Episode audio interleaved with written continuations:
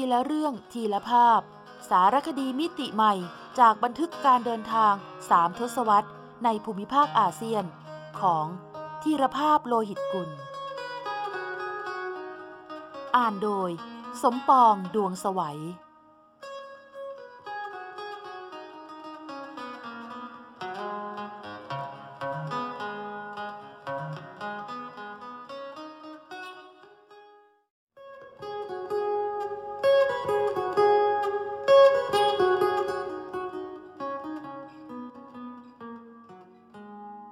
โขงนาทีศรีธันดรท่องอนุภูมิภาคลุ่มแม่น้ำโขงณที่ราบสูงหลังคาโลกถึงดินดอนสามเหลี่ยมปากแม่น้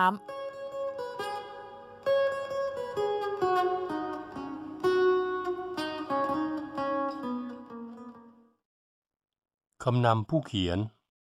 สี่พันเก้าร้อยเก้า กิโลเมตรคือตัวเลขความยาวของแม่น้ำโขงจากจุดกำเนิดณชิงไห่ทิเบตที่ราบสูงหลังคาโลกที่ความสูงกว่า ห้าพัน เมตรจากระดับน้ำทะเลปานกลางแล้วไหลผ่านมณฑลยูนานในจีนผ่านเมียนมาลาวไทยกัมพูชาก่อนไปออกทะเลจีนใต้ที่เวียดนามแน่นอนยากจะมีใครเที่ยวท่องล่องแม่น้ำนี้จากต้นน้ำจรดปลายน้ำได้ด้วยการเดินทางเพียงครั้งเดียวแม้แต่ใช้เรือที่ล้ำสมัยปานใดก็ไม่อาจฟันฝ่าอุปสรรคแห่งมหานาทีไม่มีแพ้สายนี้ได้โดยเฉพาะแก่งหลีผีและคอนพระเพ็งในลำโขงช่วงที่ไหลผ่านลาวใต้ที่มีเกาะแก่งระเกะระกะอยู่มากมายเสียจนถูกเรียกขานว่าแม่น้ำสี่พันดอนหรือสี่พันเกาะซึ่งพ้องเสียงกับมหานาทีสีทันดอนแม่น้ำศักดิ์สิทธิ์ที่ไหลรอบเขาพระสุเมนศูนย์กลางของโลกและจักรวาลตามคติฮินดูอันเป็นต้นทางของชื่อชุดงานเขียนที่ตีพิมพ์เป็นตอนๆในนิตยสารทางอีสานช่วงปีพุทธศักราช สองพันห้าร้อยห้าสิบเจ็ด ถึง สองพันห้าร้อยห้าสิบแปด ก่อนจะมาเป็นชื่อหนังสือโขงนาทีศรีธันดรเล่มนี้ที่กล่าวได้ว่าคือประสบการณ์เดินทางท่องไปในอนุภูมิภาคลุ่มแม่น้ำโขงหลายครั้งหลายวาระโอกาสในห่วงเวลาเกือบสามทศวรรษนับตั้งแต่พ.ศ. สองพันห้าร้อยสามสิบจนถึงพ.ศ. สองพันห้าร้อยห้าสิบเจ็ดเดินทางไปเห็นไปสัมผัสแล้วกลับมาค้นคว้าข้อมูลเชิงภูมิศาสตร์ประวัติศาสตร์โบราณคดีธรณีวิทยาชาติพันธุ์วิทยาภาษาและวัฒนธรรมแล้วร้อยเรียงเพื่อบอกเล่าสู่ผู้อ่านผู้ฟังผู้ชมในรูปลักษณ์บทสารคดีโทรทัศน์วิทยุและบทความสารคดีในหนังสือพิมพ์นิตยสารกระจัดกระจายอยู่มากมายนับร้อยบทในสื่อต่างๆนับไม่ถ้วนสื่อก่อนจะรวบรวมเรียบเรียงเชื่อมโยงและปรับปรุงข้อมูลให้ทันยุคทันสมัยตกผลึกเป็นชุดงานเขียนประเภทสารคดีตีพิมพ์ในนิตยสารทางอีสานต่อเนื่องกันยี่สิบสามตอนยี่สิบสามเดือนเป็นเวลาเกือบสองปีเต็มด้วยปรารถนาให้เกิดความรักความหวงแหนแม่น้ำแห่งแผ่นดินอุษาคเนย์สายนี้ที่เป็นบ่อกเกิดชีวิตและวัฒนธรรมจึงวาดหวังอยู่ลึกๆในใจว่างานเขียนชุดนี้จะทำให้เกิดการเรียนรู้กันเพื่อจะได้เข้าใจกันรักและสามัคคีกันในฐานะพลเมืองแห่งอนุภูมิภาคลุ่มน้ำโขงองคาพยพอันจะมีบทบาทสำคัญยิ่งในการสร้างความแข็งแกร่งให้ประชาคมอาเซียนที่เกิดขึ้นแล้วในวันนี้และหากแม่น้ำคือถนนของนักสำรวจคือบ่อเกิดแห่งวิถีชีวิตและศิลปะวัฒนธรรมขออุทิศคุณค่าของหนังสือเล่มนี้แด่บุคคลองค์กรหน่วยงานและชุมชนทุกคนทุกกลุ่มที่ทำงานเพื่อพิทักษ์ปกป้องแม่น้ำโขงและทุกสายน้ำบนโลกใบนี้ขอขอบคุณคุณปรีดาข้าวบ่อบรรณาธิการอำนวยการนิตยสารทางอีสานที่ไม่เพียงจุดประกายความคิดให้ผมเขียนงานชุดนี้แต่ความมุ่งมั่นบากบั่นฟันฝ่าอุปสรรคอย่างไม่ท้อถอยของคุณปรีดาในการยืนหยัดทำนิตยสารแนวสาระความรู้อย่างทางอีสานในยุคสมัยที่สื่อสิ่งพิมพ์ซบเซาอย่างมากและนับวันจะทยอยปิดตัวลงไปเช่นทุกวันนี้ ยังได้ย้อนกลับมาเป็นแรงบันดาลใจให้ผมมุ่งมั่นเขียนงานชุดนี้อย่างต่อเนื่องนับเนื่องจากต้นน้ำหรือจุดกำเนิดของแม่น้ำโขงณที่ราบสูงชิงไห่ทิเบตจนกระทั่งถึงปลายน้ำณดินแดนสามเหลี่ยมปากแม่น้ำโขงในประเทศเวียดนามเพื่ออย่างน้อยจะได้เป็นแรงหนึ่งที่ได้หนุนช่วยเจตนารมณ์อันทรงคุณค่าน่าชื่นชมของบรรณาธิการปรีดาอุปมาดั่งข้าวรวงหนึ่งในฟ้อนข้าวใหญ่แห่งทางอีสานแม้เพียงน้อยนิดแต่ผมก็สุขใจและภาคภูมิใจจะบอกลูกหลานในอนาคตว่าผมพ่อลุงปู่เคยเป็นส่วนหนึ่งของทางอีสานทั้งนี้มีหน่วยงานองค์กรชุมชนตลอดจนชาวบ้านมากมายที่ให้ความช่วยเหลือและสนับสนุนการเดินทางสำรวจแม่น้ำโขงของผมตลอดจนให้ข้อมูลอันเป็นคุณประโยชน์ต่อการเขียนงานชุดนี้ทั้งทางตรงและทางอ้อมผมขอกราบขอพระคุณเป็นอย่างสูงไว้ณที่นี้ด้วยคารวะธีรภาพโลหิตกุลมกราคม สองพันห้าร้อยห้าสิบเก้า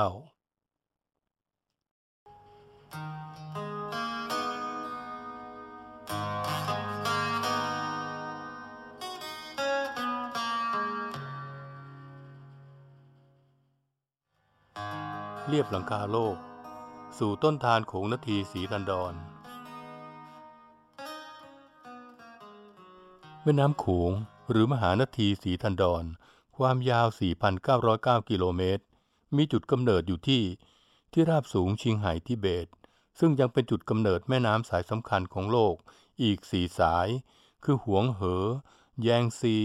สารวินและพรหมบุตรอันล้วนแล้วแต่เป็นต้นทานอารยธรรมสำคัญของโลกคืออารยธรรมจีนอินเดียมอญเขมรล้านช้างและไทยใหญ่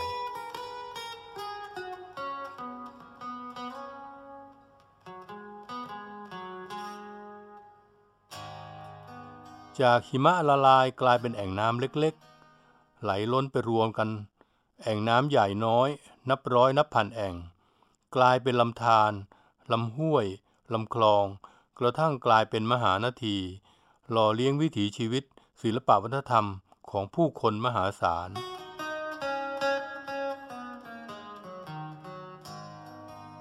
วิธีที่ดีที่สุดในการลัดเลียบหลังคาโลกสู่ต้นกำเนิดแห่งปัญจมหานาทีของทวีปเอเชียคือนั่งรถไฟสายชิงไห่ทิเบตขบวนรถไฟที่สูงที่สุดในโลกจากจุดเริ่มต้นที่ซิหนิงเมืองเอกของมณฑลชิงไห่ไปสิ้นสุดที่ลาซาเมืองเอกของเขตปกครองตนเองชนชาติทิเบตทางทิศตะวันตกสุดของจีนรวมระยะทาง หนึ่งพันเก้าร้อยห้าสิบหก กิโลเมตรมีช่วงที่ไต่ความสูงขึ้นไปเกิน สี่พัน เมตรจากระดับน้ำทะเลปานกลางถึงเก้าร้อยหกสิบกิโลเมตรโดยจุดสูงสุดที่ขบวนรถไฟสายนี้ขึ้นไปถึงคือที่ความสูง ห้าพันเจ็ดสิบสอง เมตรสูงกว่าจุดสูงสุดที่ขบวนรถไฟสายเทือกเขาแอนดีสในเปรูขึ้นไปถึงคือ สี่พันแปดร้อยสิบแปด เมตร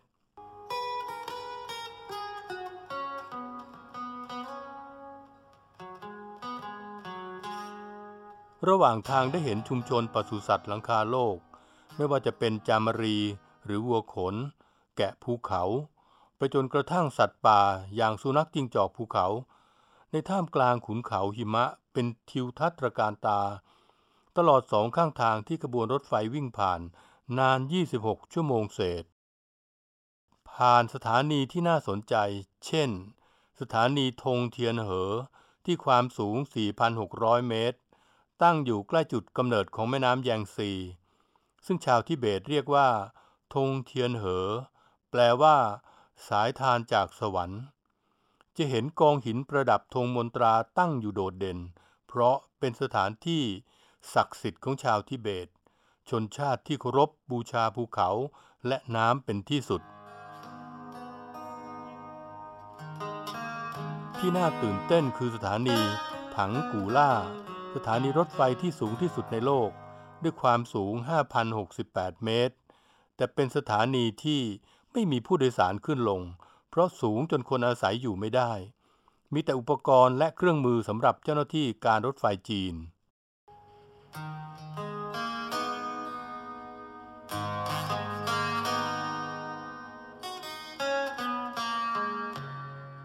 ขบวนรถไฟประวัติศาสตร์สายชิงไห่ทิเบตออกจากสถานีซีหนิงเมืองเอกของชิงไห่ราวสามทุ่มครึ่งไปถึงลาซาราวห้าทุ่มครึ่งของอีกวันหนึ่งนับเป็นยี่สิบหกชั่วโมงแห่งความรู้และความเพลิดเพลินที่ได้ลัดเลียบหลังคาโลกสู่ต้นทานแห่งโขงนาทีสีทันดรและสายน้ำพี่น้องอีกสี่สายบ่งบอกให้ชาวเอเชียทั้งหลายได้ตระหนักว่าเราทั้งผองคือพี่น้องกันมาจากต้นทานอันพิสุทธิ์แหล่งเดียวกัน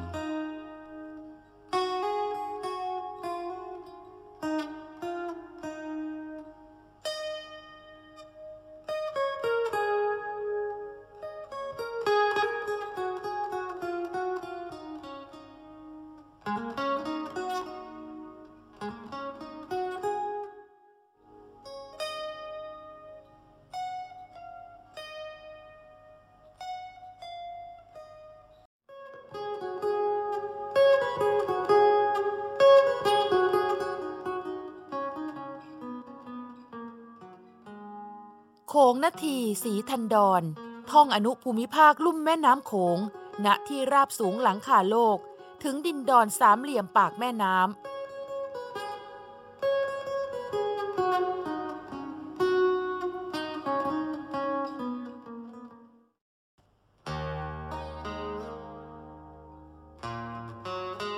กแม่น้ำประสบการณ์ที่สุดรถไฟจีนการไปชมต้นทานแห่งโขงนาทีสีทันดรด้วยขบวนรถไฟสายชิงไห่ทิเบตที่แล่นไปบนที่ราบสูงหลังคาโลกให้ประสบการณ์อันเป็นที่สุดมากมายกับนักเดินทางเพราะเมื่อรถไฟขึ้นไปถึงระดับความสูงเกิน สี่พัน เมตรขึ้นไปปริมาณออกซิเจนจะลดลง สามสิบห้าถึงสี่สิบเปอร์เซ็นต์ ทำให้เกิดปฏิกิริยาแพ้ที่สูงเริ่มจากหายใจไม่สะดวกมึนศีรษะไปจนกระทั่งอาเจียนซึ่งหากยิ่งวิตกกังวลอาการจะยิ่งโจมตีหนักขึ้น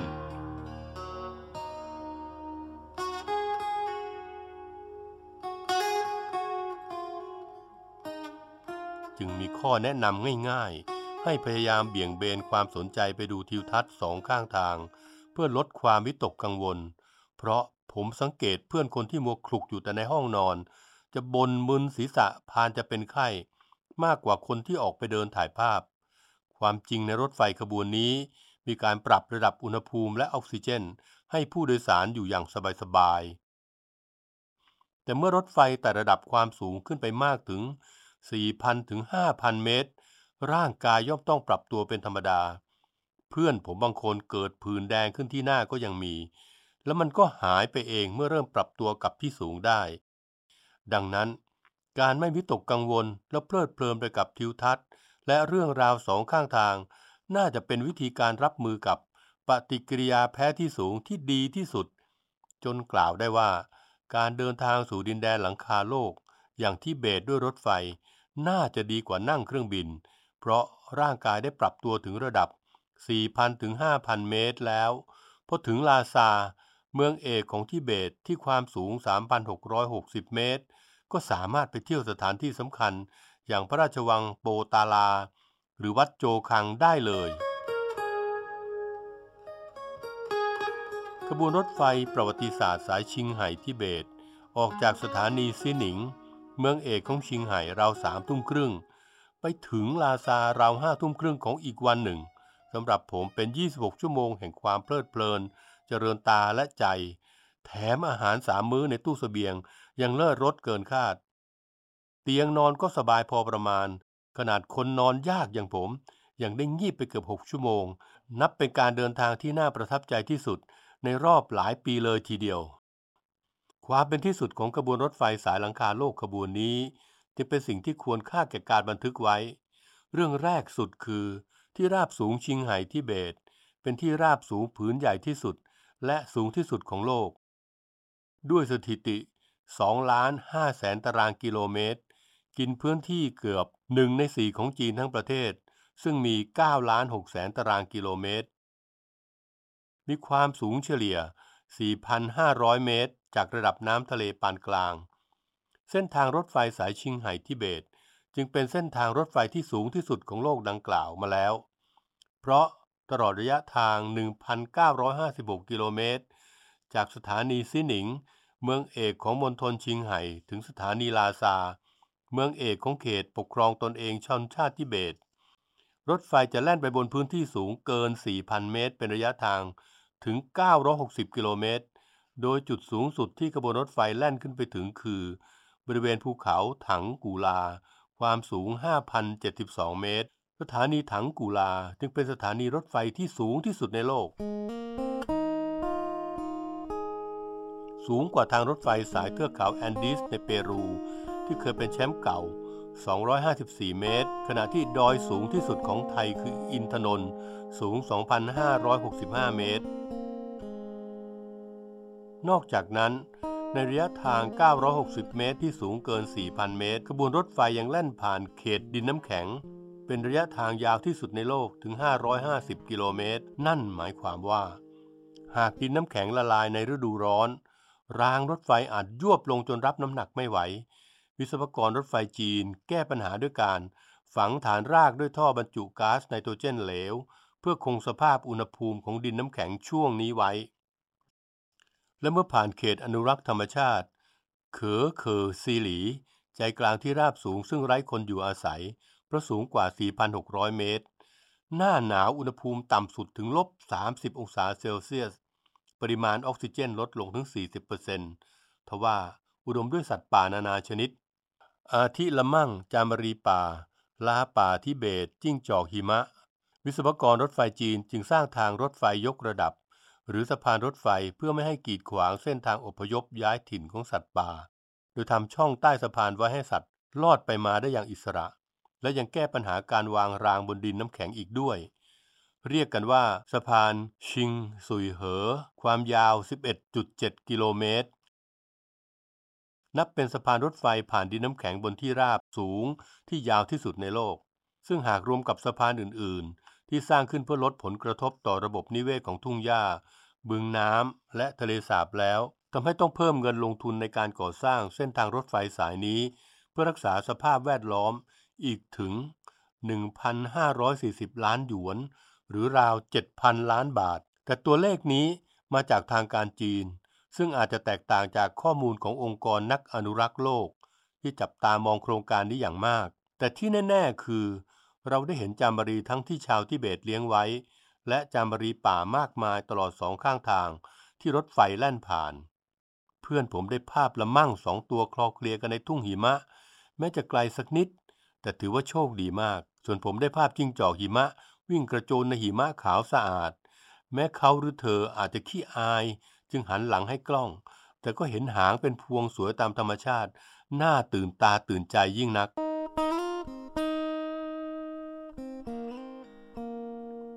ความเป็นที่สุดของชิงจ้างแถวลู่หรือทางรถไฟสายชิงไห่ทิเบตยังมีอีกคือทำสถิติเป็นรถไฟบนที่ราบสูงที่แล่นเร็วที่สุดถึงร้อยกิโลเมตรต่อชั่วโมงที่สำคัญคือเป็นการสร้างทางรถไฟในภูมิประเทศที่ยากลำบากสุดทั้งความสูงของพื้นที่และปริมาณออกซิเจนเบาบางมากแต่ทำสถิติไม่มีกรรมกรเสียชีวิตในระหว่างการก่อสร้างเลยทางการจีนจึงอ้างว่าเส้นทางรถไฟสายนี้ได้รับการขนานนามจากสังคมโลกว่าเป็นวิศวกรรมโยธาที่ยิ่งใหญ่เทียบเท่ากำแพงเมืองจีนความจริงเส้นทางรถไฟสายนี้สร้างขนานไปกับเส้นทางโบราณที่มองโกลเคยส่งกองทัพเข้าควบคุมทิเบตสมัยราชวงศ์หยวนเมื่อราวเจ็ดร้อยปีก่อนนำพาจอมข่านแห่งมองโกลไปเลื่อมใสศรัทธาผู้นำสูงสุดทั้งทางโลกและทางธรรมของทิเบตจนยกย่องให้เป็นทไลลามะแปลว่าปรมาจารย์ฝ่ายพุทธะผู้มีความรู้ดั่งมหาสมุทรอันกว้างใหญ่นอกจากนั้นเส้นทางนี้ยังเป็นส่วนหนึ่งของเส้นทางแพรไหมสายใต้จึงเป็นที่สนใจของผู้นำจีนมาตั้งแต่สมัยท่านซุนยัตเซนเจียงไคเชกจนถึงยุคประธานเหมาเจ๋อตงจนมาเริ่มสร้างได้จริงในปีพ.ศ. สองพันห้าร้อยยี่สิบสองแต่สร้างได้เพียงแปดร้อยสามสิบกิโลเมตรจากซิหนิง ถึงเก๋อเอ่อมูก็ต้องชะงักไปด้วยปัญหาเงินทุนความสามารถทางเทคโนโลยีและการที่กรรมกรต้องเผชิญอันตรายจากการทำงานบนที่สูงจนกระทั่งปีพ.ศ. สองพันห้าร้อยสี่สิบสี่จึงสร้างต่อจากเก๋อเอ่อมูไปจนสิ้นสุดที่ลาซาเป็นระยะทาง หนึ่งพันหนึ่งร้อยสี่สิบสอง กิโลเมตรด้วยเงินทุนราว สี่หมื่น ล้านหยวนหรือราว สองแสน ล้านบาทเปิดบริการเดินรถไฟสายประวัติศาสตร์นี้ตั้งแต่วันที่ หนึ่ง กรกฎาคม พ.ศ. สองพันห้าร้อยสี่สิบเก้า เป็นต้นมาหนังสือการเสด็จพระราชดำเนินของสมเด็จพระเทพรัตนราชสุดาสยามบรมราชกุมารีตามเส้นทางสู่ที่ราบสูงจัดพิมพ์โดย China Pictorial Publishing House รายงานไว้ตอนหนึ่งว่าทัศนียภาพอันงดงามของที่ราบสูงทำให้สมเด็จพระเทพรัตน์ทรงพระเกษมสำราญทรงร้องเพลงจ้ายหน้าเหยาหยวนเตะตี้ฟางดินแดนอันไกลโพ้นของหวางลั่วปิ่นขีตกรชื่อดังของจีนและยังทรงพระราชทานสัมภาษณ์แก่นิตยสารภาพจีนตอนหนึ่งว่าทิเบตมีวัฒนธรรมที่น่าศึกษาวิถีชีวิตของคนที่อาศัยอยู่ในเขตที่สูงเป็นอีกลักษณะหนึ่งที่อยากทดลองและก่อนจะเสด็จลงจากรถไฟที่สถานีลาซายังทรงไม่ลังเลแม้แต่น้อยที่จะตรัสกับพนักงานบริการบนห้องอาหารรถไฟสายชิงไห่ทิเบตว่าพวกคุณทำอาหารได้อร่อยมากท่านที่เคยไปหรือใฝ่ฝันจะไปทิเบตด้วยรถไฟสายหลังคาโลกจึงไม่ควรพลาดหนังสือทรงคุณค่าเล่มนี้ด้วยประการทั้งปวง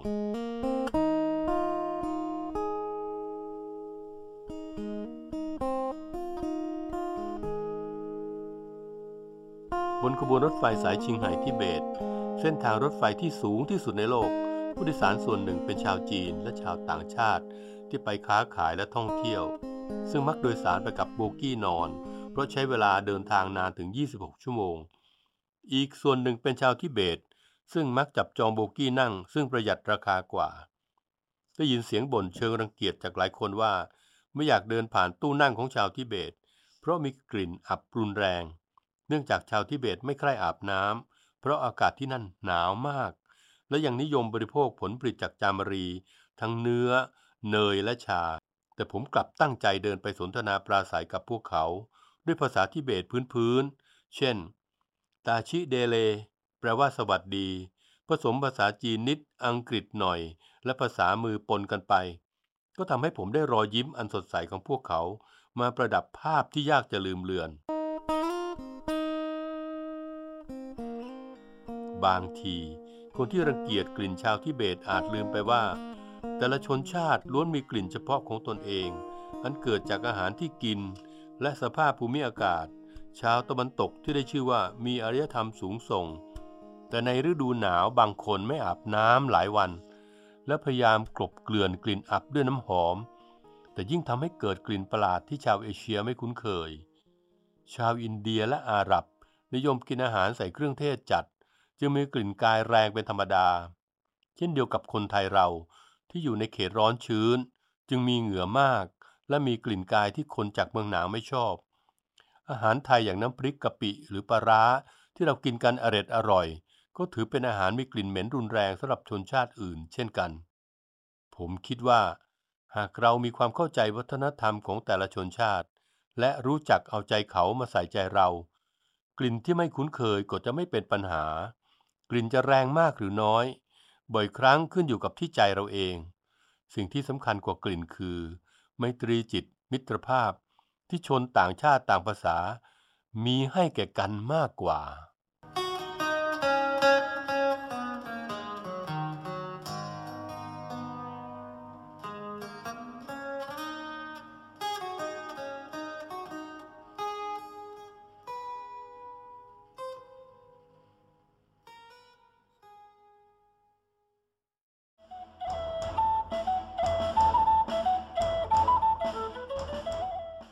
ซอกแซกอาเซียน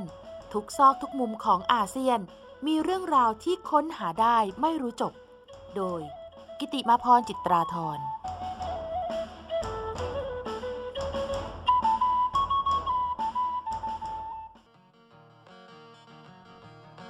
บาหลีคอแข็งเอาบุญ ว้าวว้าวว้าวบาลินิสทัดดอกลั่นทมชาติพันธุ์คอแข็งเอาบุญยุค ห้าจี ทูลไปปั่นไปทอกไปสำราญบานใจเฉิบเฉิบแม่บ้านชาวเกาะบาหลีอินโดนีเซียปั่นรถถีบไม่กางจ้องแต่ทูลเครื่องเส้นสวงบูชาเทพเจ้าไปวัดพร้อมเมาส์มอยผ่านสมาร์ทโฟน ห้าจี อย่างชำนาญปฏิเสธไม่ได้ว่าภาพลักษณ์หนึ่งของอินโดนีเซียในสายตาชาวโลกคือภาพแม่บ้านชาวบาหลีนุ่งผ้าถุงสิ้นสวมใส่เสื้อสีฉูดฉาดเถินเครื่องเส้นสวงบูชาเทพเจ้าหรือตุกันเปินตันสูงปี๊ดและหนักอึ้งไว้บนศีรษะเดินกันเป็นทิวแถวสำหรับชาวเกาะบาหลีตุกันเปินตันนอกจากแสดงถึงศรัทธาสูงส่งในองค์เทพเจ้าแล้วยังเป็นงานศิลปะที่มีความหมายเชิงสัญลักษณ์แทนจักรวาลในคติของชาวฮินดูอีกด้วยค่ะเพราะชั้นล่างสุดประดับด้วยขนมประเภทขนมถ้วยฟูข้าวพองผลไม้นานาชนิดรวมถึงไก่ย่างหรืออายามโกแรงทั้งตัวนะคะมาประดับไว้ด้วยซึ่งเป็นสัญลักษณ์ของคนสัตว์และพืชพันธุ์ต่างๆบนพื้นโลกส่วนชั้นบนก็ประดับด้วยดอกไม้สีสันสวยงามเป็นสัญลักษณ์ของดวงอาทิตย์ดวงจันทร์และเขาพระสุเมนซึ่งเป็นที่ประทับหรือทิพยวิมานของเทพเจ้านั่นเองค่ะ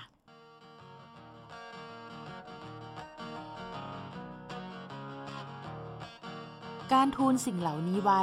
จึงเท่ากับเป็นการอัญเชิญเทพเจ้ามาประทับบนศีรษะถือเป็นอานิสงส์ผลบุญและเป็นสิริมงคลสูงส่งแก่ผู้ทูลเฉกเช่นเดียวกับการเฉลิมพระเกียรติพระกษัตริยาธิราชเจ้าว่าพระบาทสมเด็จพระเจ้าอยู่หัวนั่นคือพระบาทของสมเด็จพระเป็นเจ้าอยู่บนหัวของเราค่ะเช่นเดียวกับการโพกศีรษะของชายชาวบาหลีมีลักษณะเป็นบัลลังก์เพื่ออัญเชิญเทพเทวดามาประทับเช่นกันและตุกันเปินตรันยิ่งสูงเท่าไหร่ยิ่งประดับด้วยผลไม้หรือขนมราคาแพงเท่าไหร่ก็ยิ่งแสดงถึงฐานะทางเศรษฐกิจของบ้านนั้นๆหากสังเกตแอปเปิลบางลูกในเครื่องเส้นบางสำรับยังมีสติกเกอร์บ่งบอกว่าเป็นผลไม้นำเข้าจากต่างประเทศติดอยู่ด้วยความภาคภูมิใจค่ะตุกันเปินตรันแต่ละสำรับจึงมีน้ำหนักมากพอสมควรราว สิบถึงยี่สิบ กิโลกรัมทีเดียวค่ะทูลไว้บนศีรษะแถมยังต่อฐานสำหรับทูลให้สูงยิ่งขึ้นไปอีกชาวบาหลีฝึกทูลของหนักๆมาตั้งแต่เด็กจึงได้ชื่อว่าเป็นเผ่าพันธุ์คอแข็งเอาบุญคือทูลได้ทุกอย่างเพื่ออานิสงส์ผลบุญที่จะรับจากเทพเจ้าบางคนเชี่ยวชาญขนาดขี่จักรยานแล้วทูลสำหรับเครื่องเส้นไปด้วยเลยทีเดียวค่ะ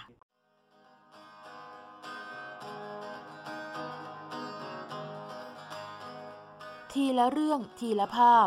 สารคดีมิติใหม่จากบันทึกการเดินทางสามทศวรรษในภูมิภาคอาเซียนของธีรภาพโลหิตกุลสร้างสรรค์ดนตรีโดยนิพนธ์เรียบเรียง